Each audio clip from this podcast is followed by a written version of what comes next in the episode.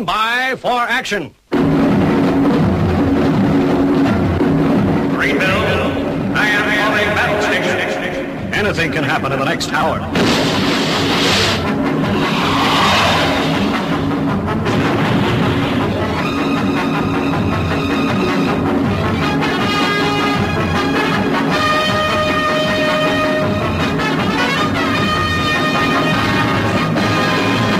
Welcome to this week's episode of the Paranoid Rock Show. My name's Armitage, and over the course of the next hour, I'll be playing the music that you should hear on the radio, but don't.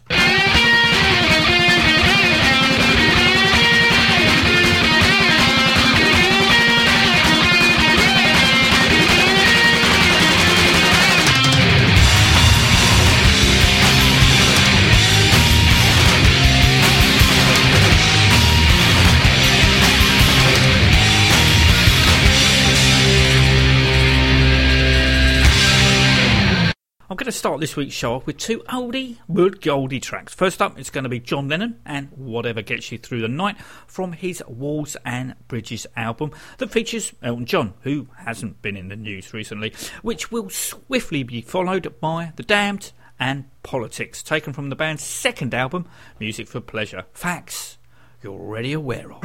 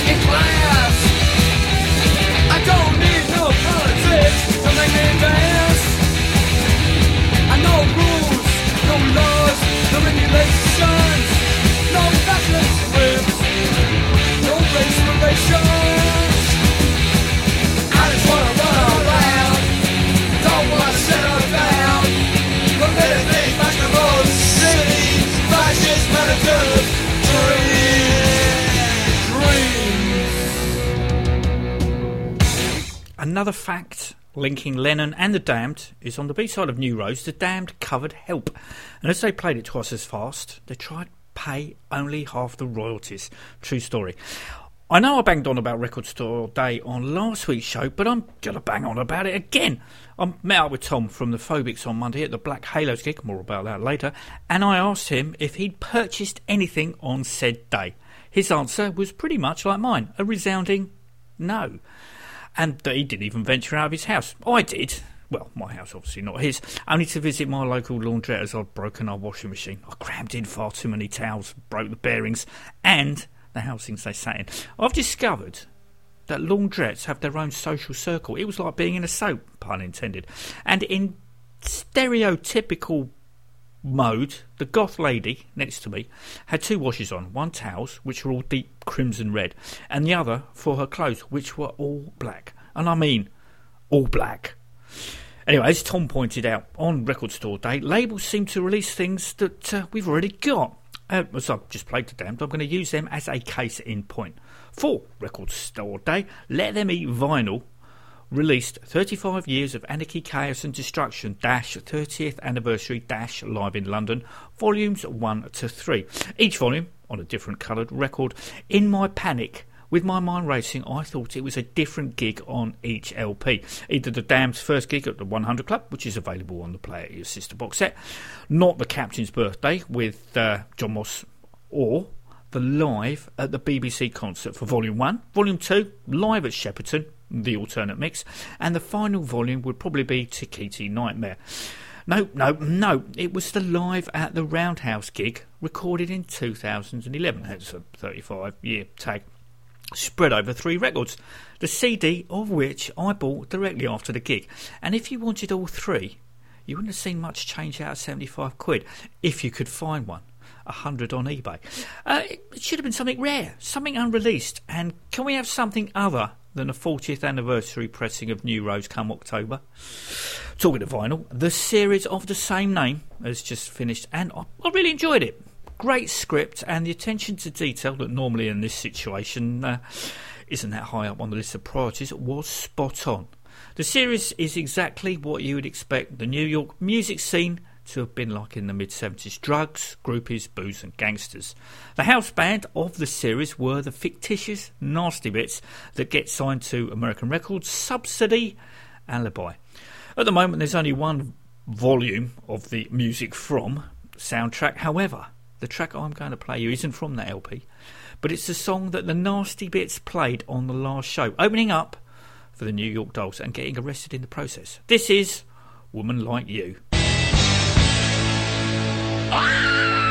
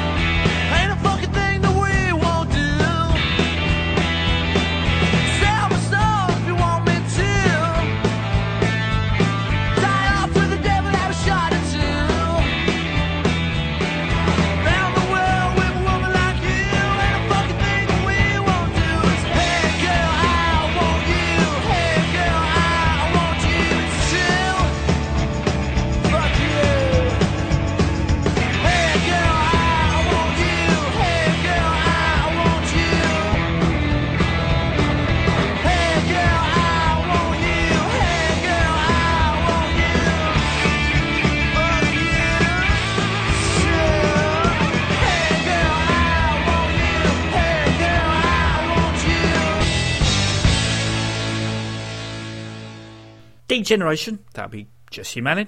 Danny Sage, Howie Pyro, Richard Bacchus, and Michael Wildwood will, on the 29th of July, release their first album in 17 years, Nothing Is Anywhere, which comes out on Bastard Basement Records.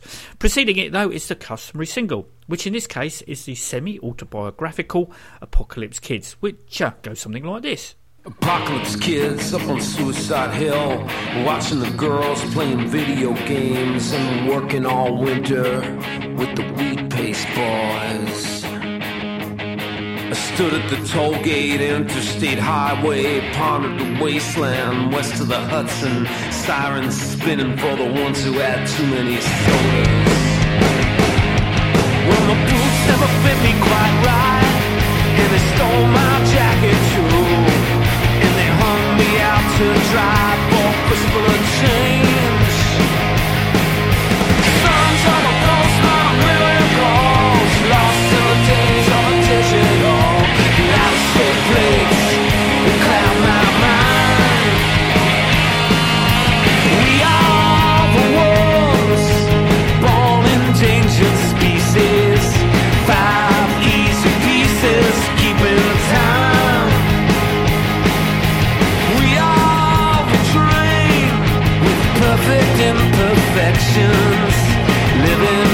The shadows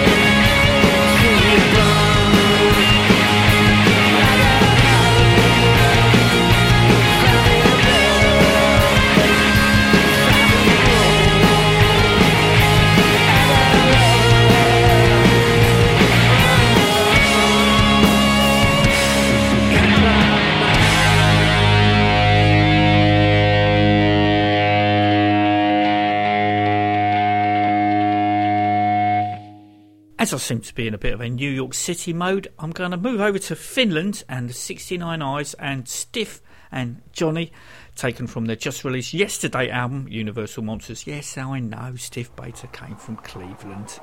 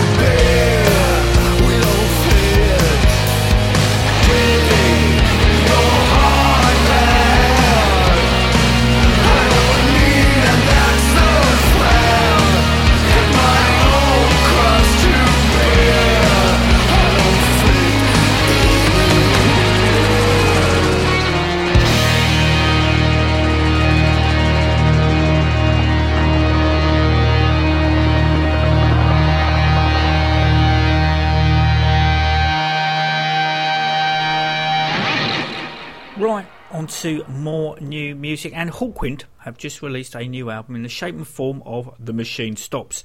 Hawkwind might not be as fashionable these days as they were in their 1970s heyday, but uh, they've never been unpopular. Even the acid and raves addicts of the 90s were into them. The last Hawkwind I purchased was um, Electric Tepee, which came out in 1992, and I still have a major soft spot for 1981's Sonic Attack LP. I suppose the band should be filed under you know, cult status. I've only seen them three times. Once up at Crystal Palace Bowl in 1985, supporting Vera Lynn, I kid you not, with Lemmy and Stacia joining the band on stage. It was only £2.50 to get in, and baking hot, if I remember. Uh, the second time was at uh, Hammersmith Odeon in the late 80s, with uh, the final time in Cardiff in uh, early uh, in the early 90s when Johnny Moped was, even though special guest, forced to open the gig. Yesterday, yesterday being the 22nd of April, future and non-wall rock radio listeners, Hawkwind played the Assembly Halls in Islington, and I'm led to believe, as I didn't go, played the whole of the Machine Stops album, which is, as you probably guessed, a concept album, uh, which is based on E.M. Forrester's story of the uh, same name. I've never heard of it, let alone read it. However, after a quick Google search, coupled with Malcolm Dome's review in the latest classic rock, I can report that Hawkwind stick closely to Forrester's story, uh, which is set in a post apocalyptic world where humanity lives underground and relies on giant machines to provide their needs, predicting new technologies such as uh, instant messaging and the internet. Considering this was written in 1909, you wonder what Forrester was on. Or maybe not. Obviously, it's an album that needs to be played in one sitting, or in my case, walking to and on the way back from getting my haircut last Saturday. Three inches I had taken off. And did anyone notice at my day job? No. Mind you, I had let it go so long that I was in uh, danger of tucking it into the back of my jeans. So three inches is hardly noticeable. And I was listening to it on my xDuoo X3 pocket music player. No, I haven't had my external drive and the 2 or 120 gigabyte micro SD cards returned, but I found an old 2 gigabyte card that I use for said purpose. Anyway, here's the first two tracks from the album All Hail the Machine and The Machine.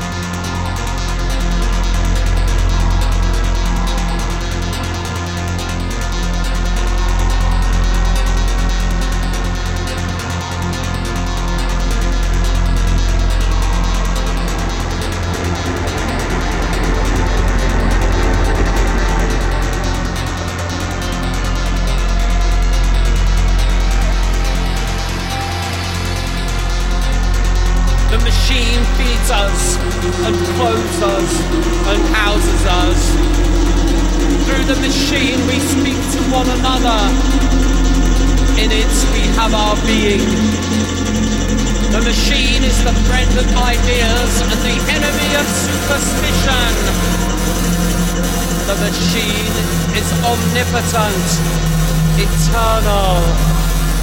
Blessed is the machine.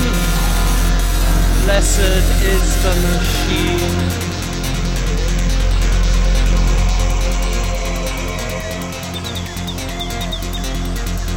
All this is as if a god made the machine. But you must remember that men made it. Great men, but men all the same. The machine is much, but it is not everything. There is something like you on the screen, but you are not seen.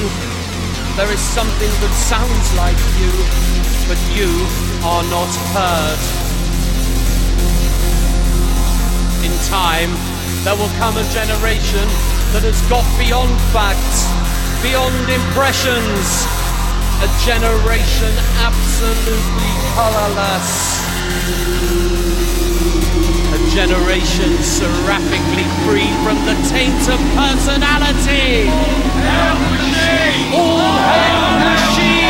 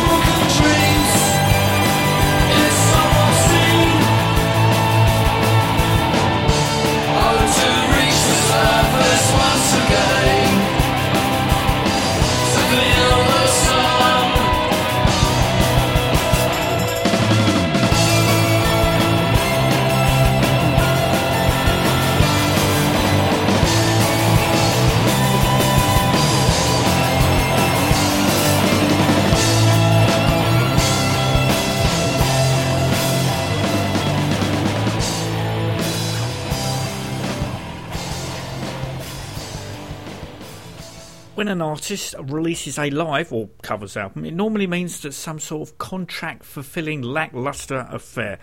This isn't the case with Ace Frehley's Origins Volume 1. Obviously, Steamhammer forward stroke SPV will be taking deliverance of Volume 2 at some point. Ace has uh, recorded an album of covers that um, have influenced him over the years. Like the Hellacopters head off, the songs could quite easily be Ace Frehley originals. Obviously, in this instance, picking well known tracks gives the game away a bit. Uh, however, one song that doesn't work so well, even with the help of Slash, is Thin Lizzy's Emerald Isle. Ace sounds like he's trying to sound like Phil and like fails. Should have had Ricky Warwick guesting or just sing it as Ace Frehley. The most interesting guest musician joining Ace is Paul Stanley on Free's, Fire and Water. Ace and Paul haven't actually played together since Kiss's 1998 album Psycho Circus. I know Kiss is a global business empire, but if Tommy Thayer was ever to issue a solo album, actually he might have done for all I know, uh, the only reason he'd have uh, either Gene or Paul guessing on it would be uh, to boost sales. Not so Ace. Origins Volume 1 is a great, flawed, for all the right reasons, album. Just don't bank on seeing him live anytime soon. Track I've selected for you is his duet with Lita Ford of the Troggs, Wild Thing.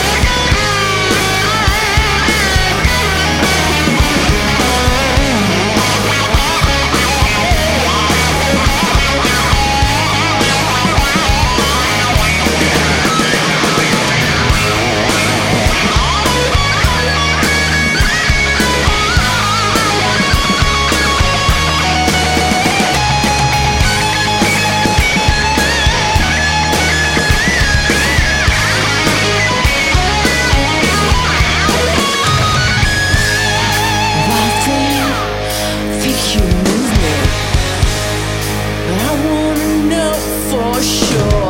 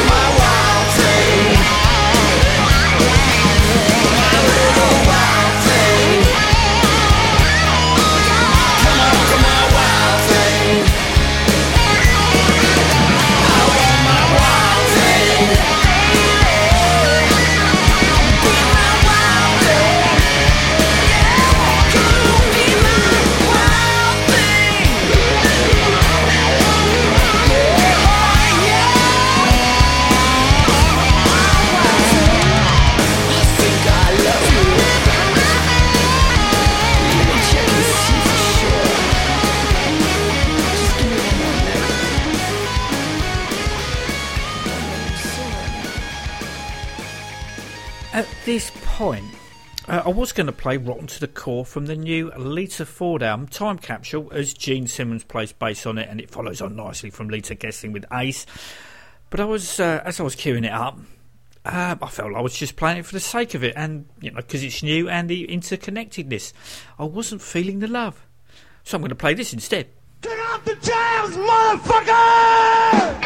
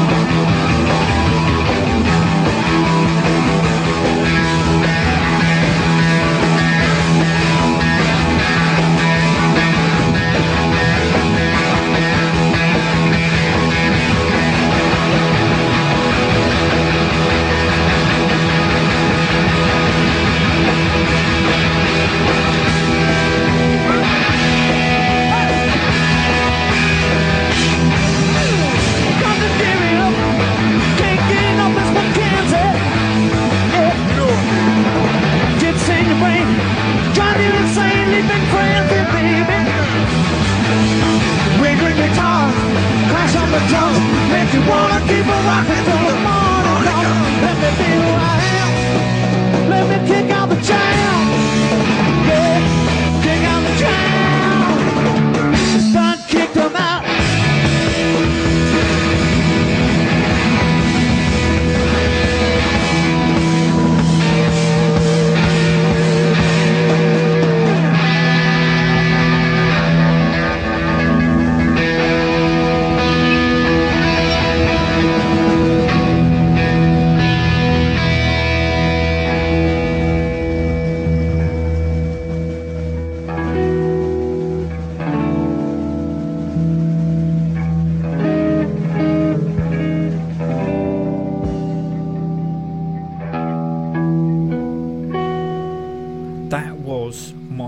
version of Kick Out the Jams, which was recorded for German TV, even if Michael Davis had left by then.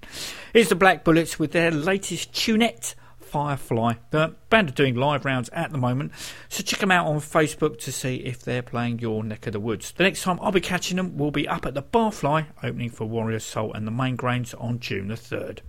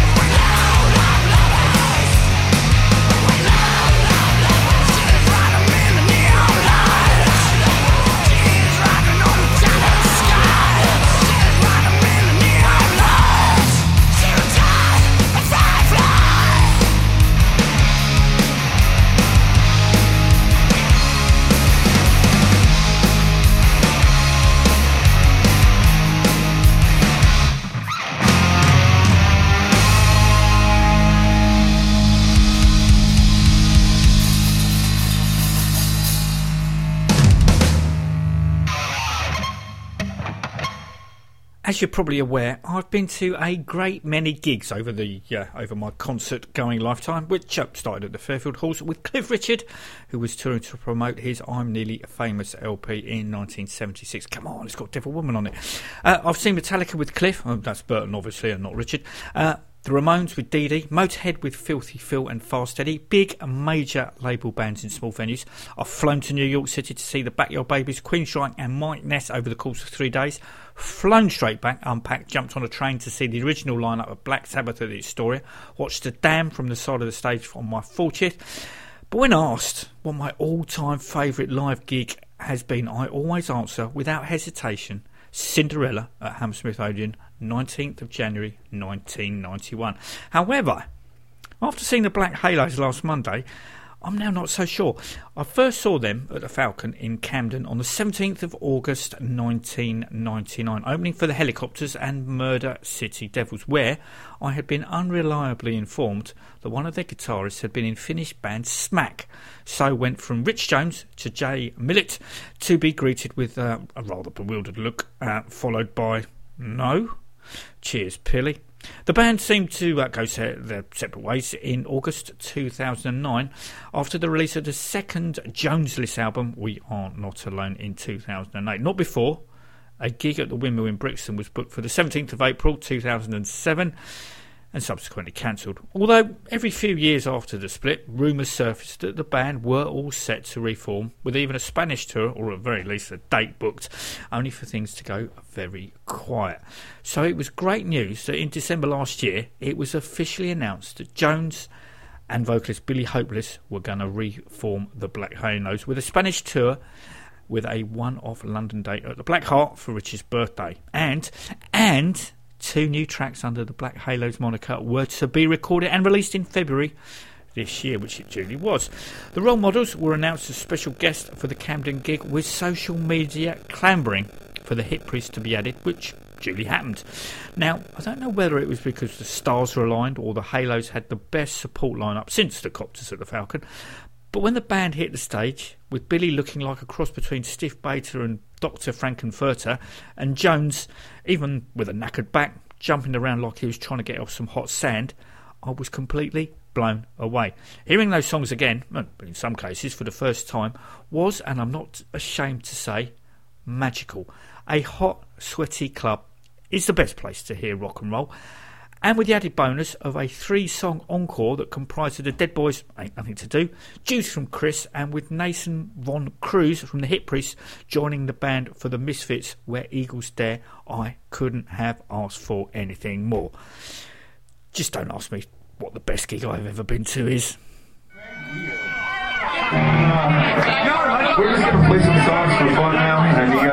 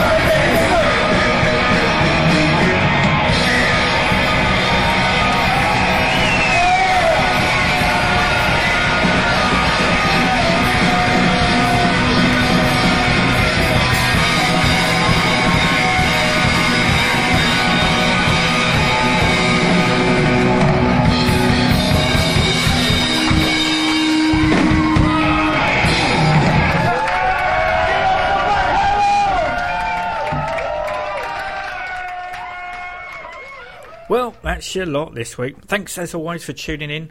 This has been episode 496 of the Paranoid Squirrel Rock Show. My name's Armitage, and until next week, take it easy, especially if you're a celebrity.